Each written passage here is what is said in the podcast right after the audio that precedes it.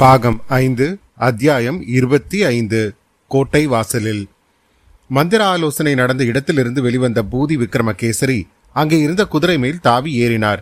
தஞ்சை கோட்டையின் வடக்கு வாசலை நோக்கி விரைந்து சென்றார். அதே சமயத்தில் யானை ஒன்று வடக்கு வாசலை நெருங்கி வந்து கொண்டிருந்ததை பார்த்தார். யானையின் மேல் யானை பாகன் ஒருவனும் இரண்டு ஸ்திரீகளும் இருந்தார்கள். யானை பாகன் தன் கையில் வைத்திருந்த கொம்பை வாயில் வைத்து சிறிது நேரம் முழங்கினான். பின்னர் கிரீச் என்ற உச்சஸ்தாயில் ஒலித்த குரலில் கணீர் என்று தெளிவாகவும் அவன் கூறியது. ஈழத்துப்பட்ட பராந்தகன் சிறிய வேளாளரின் செல்வ புதல்வி கொடும்பாலூர் பெரிய வேளாளர் சேனாதிபதி பூதி விக்ரம கேசரியின் வளர்ப்பு குமாரி பழையாறை இளைய பிராட்டி குந்தவை தேவியின் அருமை தோழியான வானதி தேவியார் வருகிறார். பராக் பராக் வழிவிடுங்கள். கோட்டை வாசலுக்கு சமீபத்தில் அகழிக்கரையை அணிந்ததும் அவன் மறுபடியும் ஒருமுறை கொம்பை வாயில் வைத்து ஊதினான். அதன் எதிரொலி நிற்பதற்குள்ளே மறுபடியும் அவன் முன்போன்ற கிரீச்சு குரலில் கூறியது கொடும்பாலூர் இளவரசி வாணிதி தேவியார் இளைய பிராட்டியிடமிருந்து சக்கரவர்த்திக்கு செய்தி கொண்டு வருகிறார்.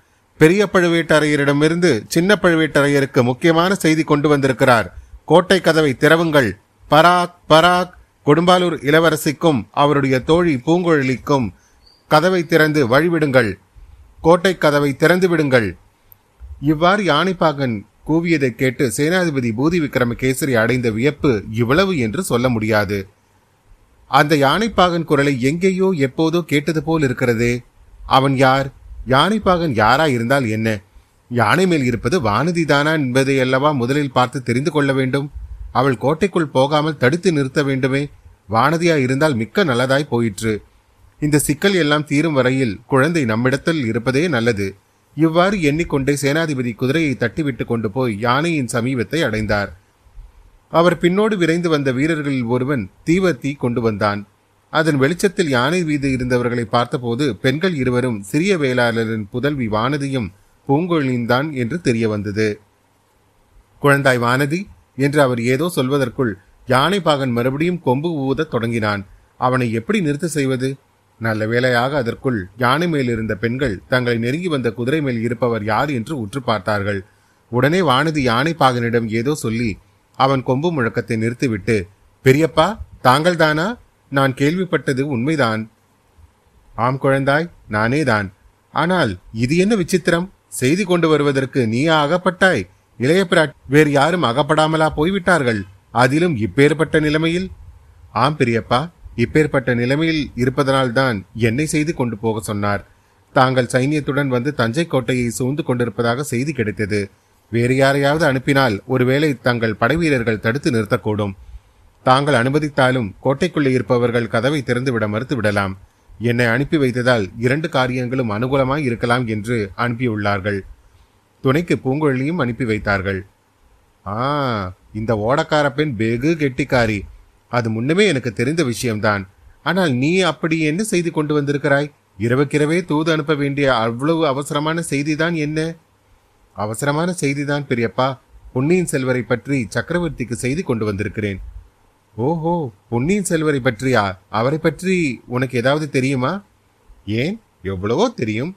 அவர் வீராதி வீரர் சூராதி சூரர் காவேரியில் அமுங்காதவர் கடலில் விழுந்தாலும் முழுகாதவர் அண்டினோரை கைவிடாதவர் ஆபத்தில் உதவி செய்தவர்களிடம் நன்றி மறவாதவர் அன்னை தந்தையிடம் பக்தி உள்ளவர் தமக்கையர் சொல்லை தட்டாதவர் ராஜ்யத்தில் ஆசை இல்லாதவர். ஐயோ வானதி போதும் போதும். அதையெல்லாம் நான் கேட்கவில்லை. இளவரசர் சௌக்கியமாய் இருக்கிறாரா? இப்போது அவர் எங்க இருக்கிறார் என்று உனக்கு தெரியுமா? சௌக்கியமாக இருக்கிறார் பெரியப்பா. இப்போது எங்கே இருக்கிறார் என்றும் எனக்கு தெரியும். ஆனால் அதை தங்களிடம் கூற முடியாது.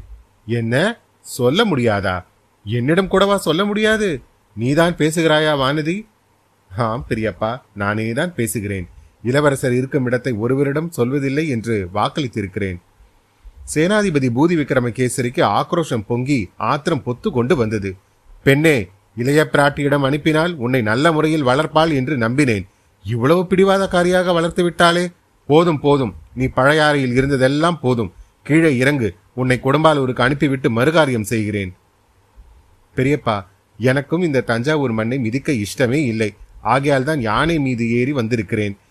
இந்த யானைக்கு அடிக்கடி மதம் பிடித்து விடுகிறது. இன்று காலையில் ஒருவனை தூக்கி எறிந்து விட்டது.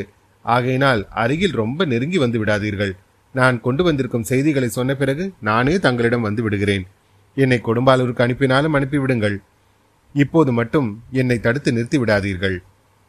பூதி விக்ரமகேசரி சிறிது யோசித்துவிட்டு சரி மகளே நான் உன்னை தடுத்து நிறுத்தாமல் விட்டு விடுகிறேன்.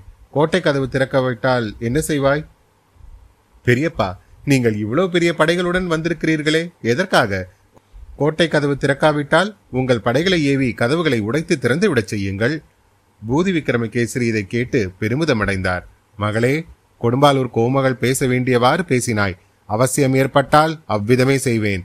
ஆனால் அதற்கு அவசியம் ஏற்படாது. இளையபிராட்டியிடமிருந்து சக்கரவர்த்திக்கு செய்தி கொண்டு வந்திருக்கும் உன்னை தடுத்து நிறுத்த இந்த சின்ன பழுவேட்டரையன் யார்? அவ்விதம் அவன் ஒரு நாளும் செய்ய மாட்டான். ஆனால் எனக்காகவும் சின்ன பழுவேட்டரையரிடம் ஒரு செய்தியை சொல்.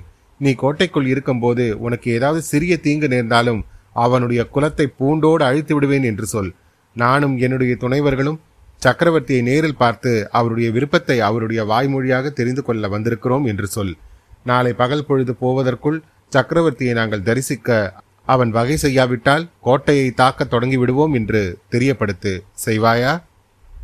அப்படியே ஆகட்டும் பெரியப்பா என்றாள் வானதி. மறுபடியும் யானை பாகன் கொம்பு முழங்கினான். கொடும்பாலூர் இளவரசிக்கு வழிவிடுங்கள் கோட்டை கதவை திறந்து விடுங்கள் என்று கூவினான். அத்தியாயம் இருபத்தி ஐந்து நிறைவுற்றது. பாகம் ஐந்து அத்தியாயம் இருபத்தி ஆறு வானதியின் பிரவேசம். கோட்டைக்குள்ளே சின்ன பழுவேட்டரையர் பெரும் மனக்கலக்கத்துடன் உள்ளாகியிருந்தார். வீரதீரங்களில் அவர் யாருக்கும் சளைத்தவர் அல்ல ஆனால் தமையனாருடைய யோசனையை கேட்டே எந்த காரியமும் செய்து பழக்கப்பட்டவராதனால் இந்த நெருக்கடியான நிலைமையில் சிறகு இழந்த பறவையைப் போல் தவித்தார்.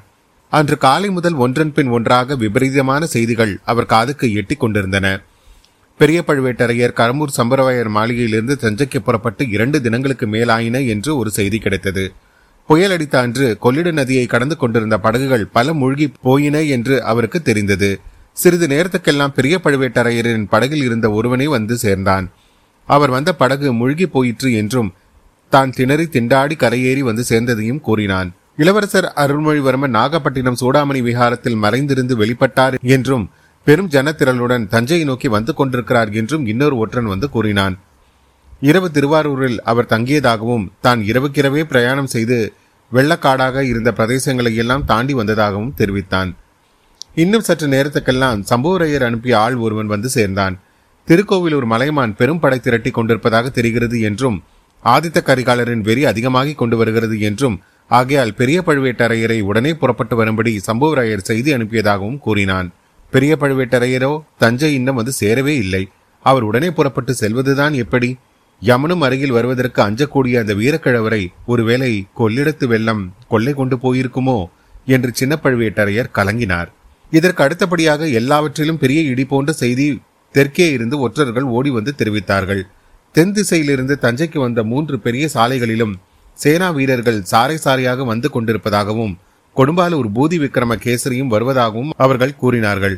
இதை கேட்டவுடனேதான் சின்ன பழுவேட்டரையர் கோட்டை கதவுகளை எல்லாம் சாத்திவிடும்படி உத்தரவு போட்டார். உள்ளிருந்து யாரும் வெளியேறுவதையும் வெளியிலிருந்து உள்ளே வருவதையும் கண்டிப்பாக தடை செய்துவிட்டார். வழக்கம் போல் அன்று கோட்டைக்குள் வந்த வேலைக்கார படையினரை சக்கரவர்த்தியின் அரண்மனையை சுற்றிலும் காவலுக்கு அமைத்துவிட்டு தம்முடைய சொந்த படை வீரர்களை கோட்டை காவலுக்கு நியமித்தார். இந்த விவரங்களை எல்லாம் சக்கரவர்த்திக்கு தெரிவித்து விட வேண்டும் என்று எண்ணினார். அதற்கு முன்னால் முதன் மந்திரி அனிருத்தரை கலந்து கொள்ள வேண்டும் என்று விரும்பினார். சக்கரவர்த்தியிடம் தாமே நேரில் சொல்வதை காட்டிலும் அனிருத்தரையும் அழைத்து கொண்டு போய் சொல்வது சுலபமாய் இருக்கும்.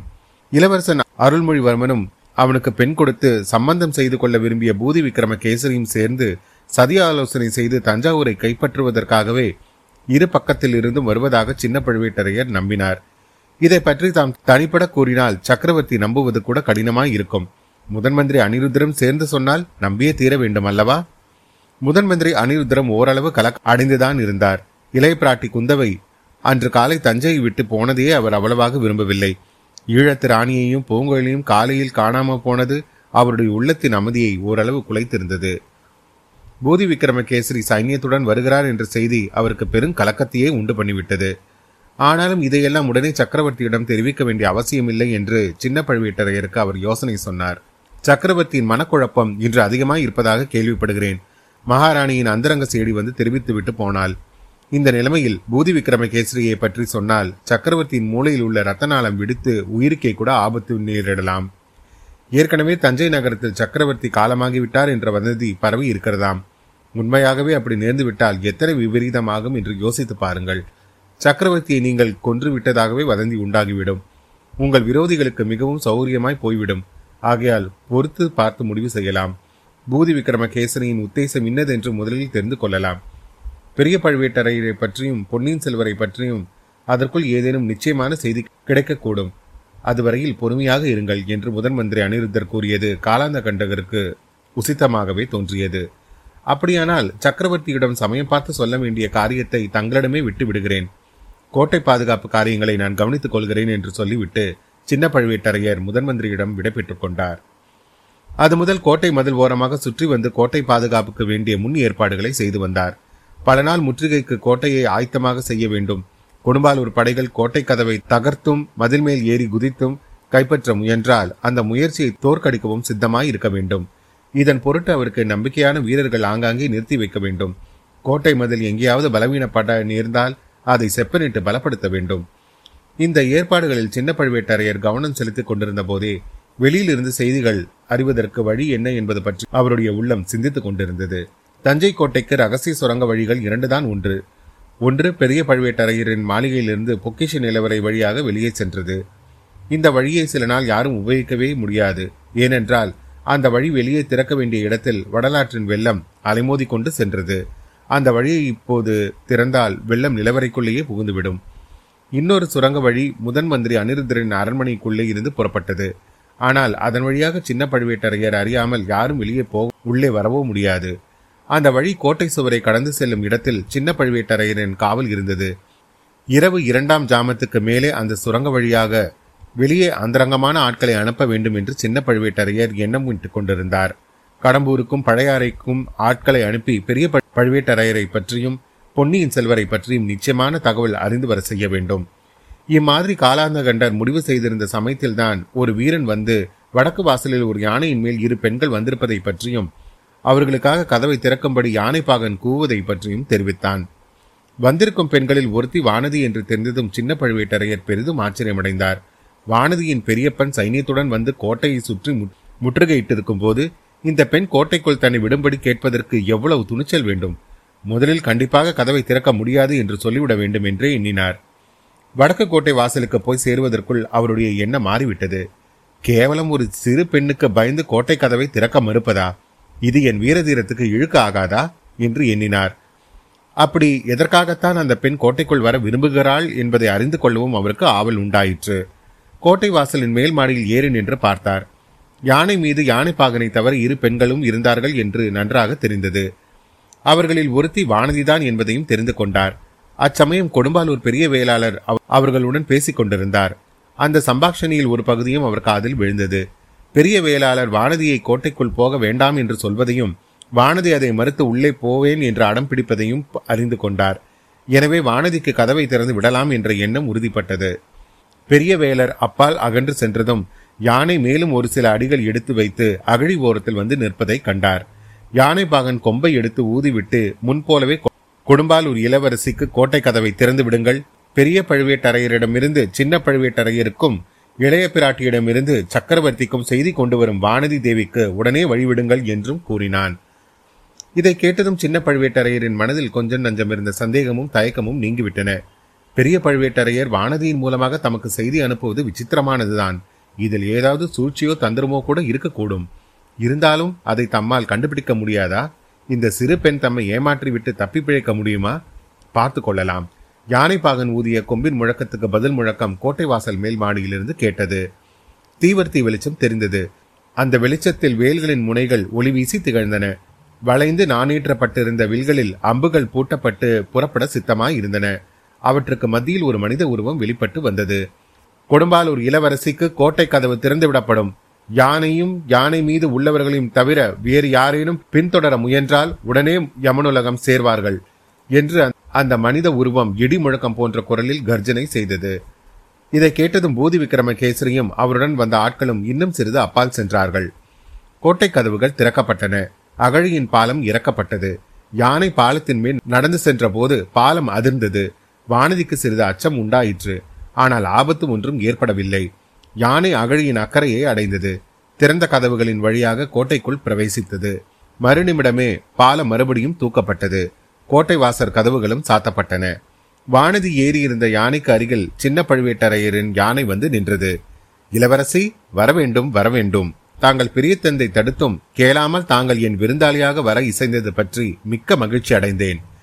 தங்களுக்கு இங்கே எந்த விதமான தீங்கேனும் நேருமோ என்று அஞ்ச வேண்டாம் என்று சின்ன பழுவேட்டரையர் கம்பீரமான குரலில் கூறினார். ஐயா எனக்கு அத்தகைய அச்சம் சிறிதும் இல்லை. நான் சொல்ல வந்த செய்திகளை சொன்ன பிறகு என்னை தாங்கள் பாதாள சிறையிலே அடைத்தாலும் கவலை இல்லை என்றாள் வானதி. அத்தியாயம் இருபத்தி ஆறு நிறைவுற்றது. மீண்டும் உங்களை அடுத்த அத்தியாயத்தில் சந்திக்கும் வரை உங்களிடமிருந்து விடைபெறுவது உங்கள் அசோக். நன்றி வணக்கம்.